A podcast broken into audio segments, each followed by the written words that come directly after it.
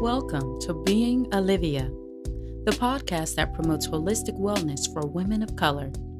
Follow along as we explore our identities, take in the world around us, and create our own wellness journey. This podcast is powered by J. Olive, LLC. Please be advised the content of this series should not substitute seeking professional care, advice, diagnosis, or treatment. We welcome your host, Jasmine Brooks.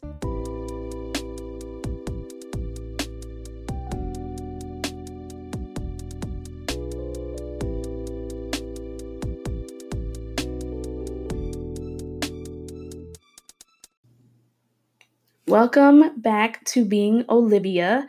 I'm excited to change up a lot of our episodes. I'm really thinking about revamping the focus to be more highlighting my healing journey.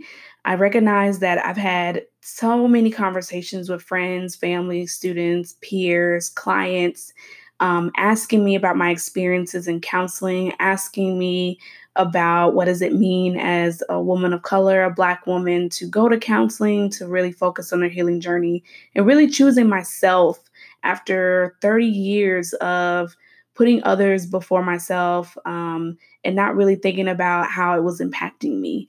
I would say that this healing journey is really tough. It takes its toll on me mentally, physically, emotionally. Every day is a battle to wake up, a battle to do things for myself, a battle to go to work, a battle to just be, right? And I can't even count how many times like I've had to readjust in the 4 years that I've been consistently going to counseling. The times that I wanted to quit, I changed counselors. I've added appointments to address other health issues. I looked at changing my diet. I've looked at, herbalism and how that can impact, my emotions and my moods. I've obviously refused to go work out. And I've cried for hours and hours throughout the night, having night terrors, those types of things, because healing is messy. It is ugly, but I don't regret starting this journey because at the end of the day, I look forward to living my whole self and whatever that looks like. But I know that I felt very broken.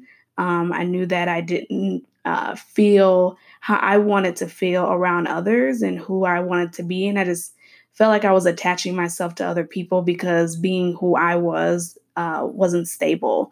And so where am I today? Again, I'm 4 years deep in this counseling journey. I go once a week to a counselor here in my current living residence. But I started going to counseling because I had changed jobs from a completely different state.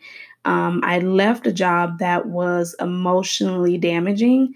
I had a supervisor that did not care about kind of how I was changing as a person.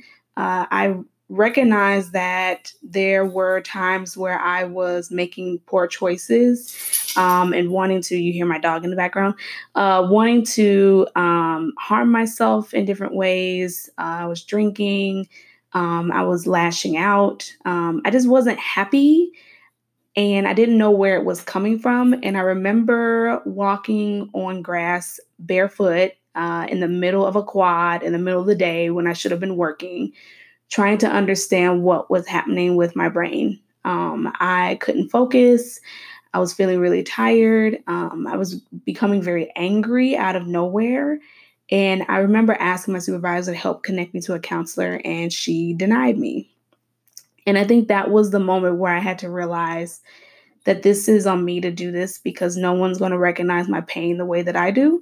And no one's going to take it seriously that something is going on with me. And I also recognize that I didn't have the support that I thought I had, especially when I was heading downhill. And so moving to Ames, Iowa, as much as I didn't know where it was on the map, it was such a blessing because working here, I'm able to get health care And we can debate about like what type of healthcare I get, but it is healthcare and it is accessible to me. And I recognize that there's profound privilege around that as a Black woman having access to a counselor. My counselor is white, and that was something that I had to deal with. I've had two counselors since I've been here, but I tell people you go to counseling for what you need. And switching counselors, I wanted to first focus on a counselor that could help me on a day-to-day, kind of helping me reframe my thoughts, become more self-aware of what is going on, what I can and can't control. She really helped me on my relationships with my family, and just relationships as a daughter, as a wife, as a coworker, as a peer, as a advocate. Like, I really was able to unpack a lot of my roles in my life and realizing what was good for me and what wasn't.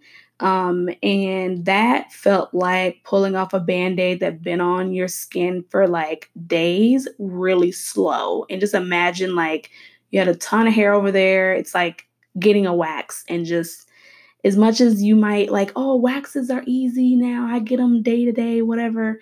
I don't get waxed. I don't. So that's snatching my hair like that, pulling all my hair off.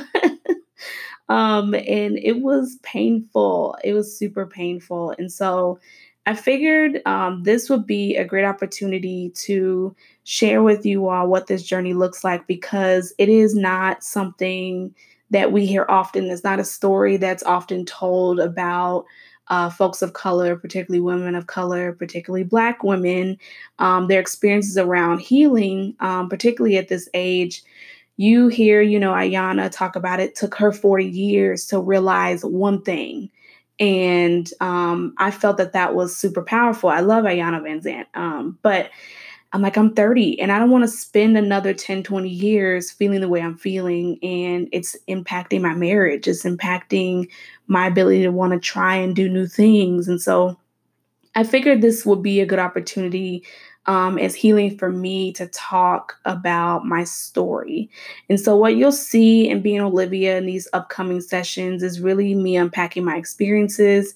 I'm excited to have guest speakers on here that have navigated these things with me from the beginning.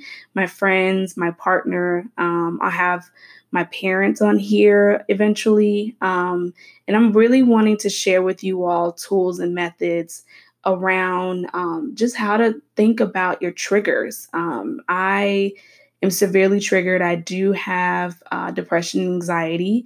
I am not on medication, but I don't recommend you, if you are still navigating what is best for you, you have to do what's best for you.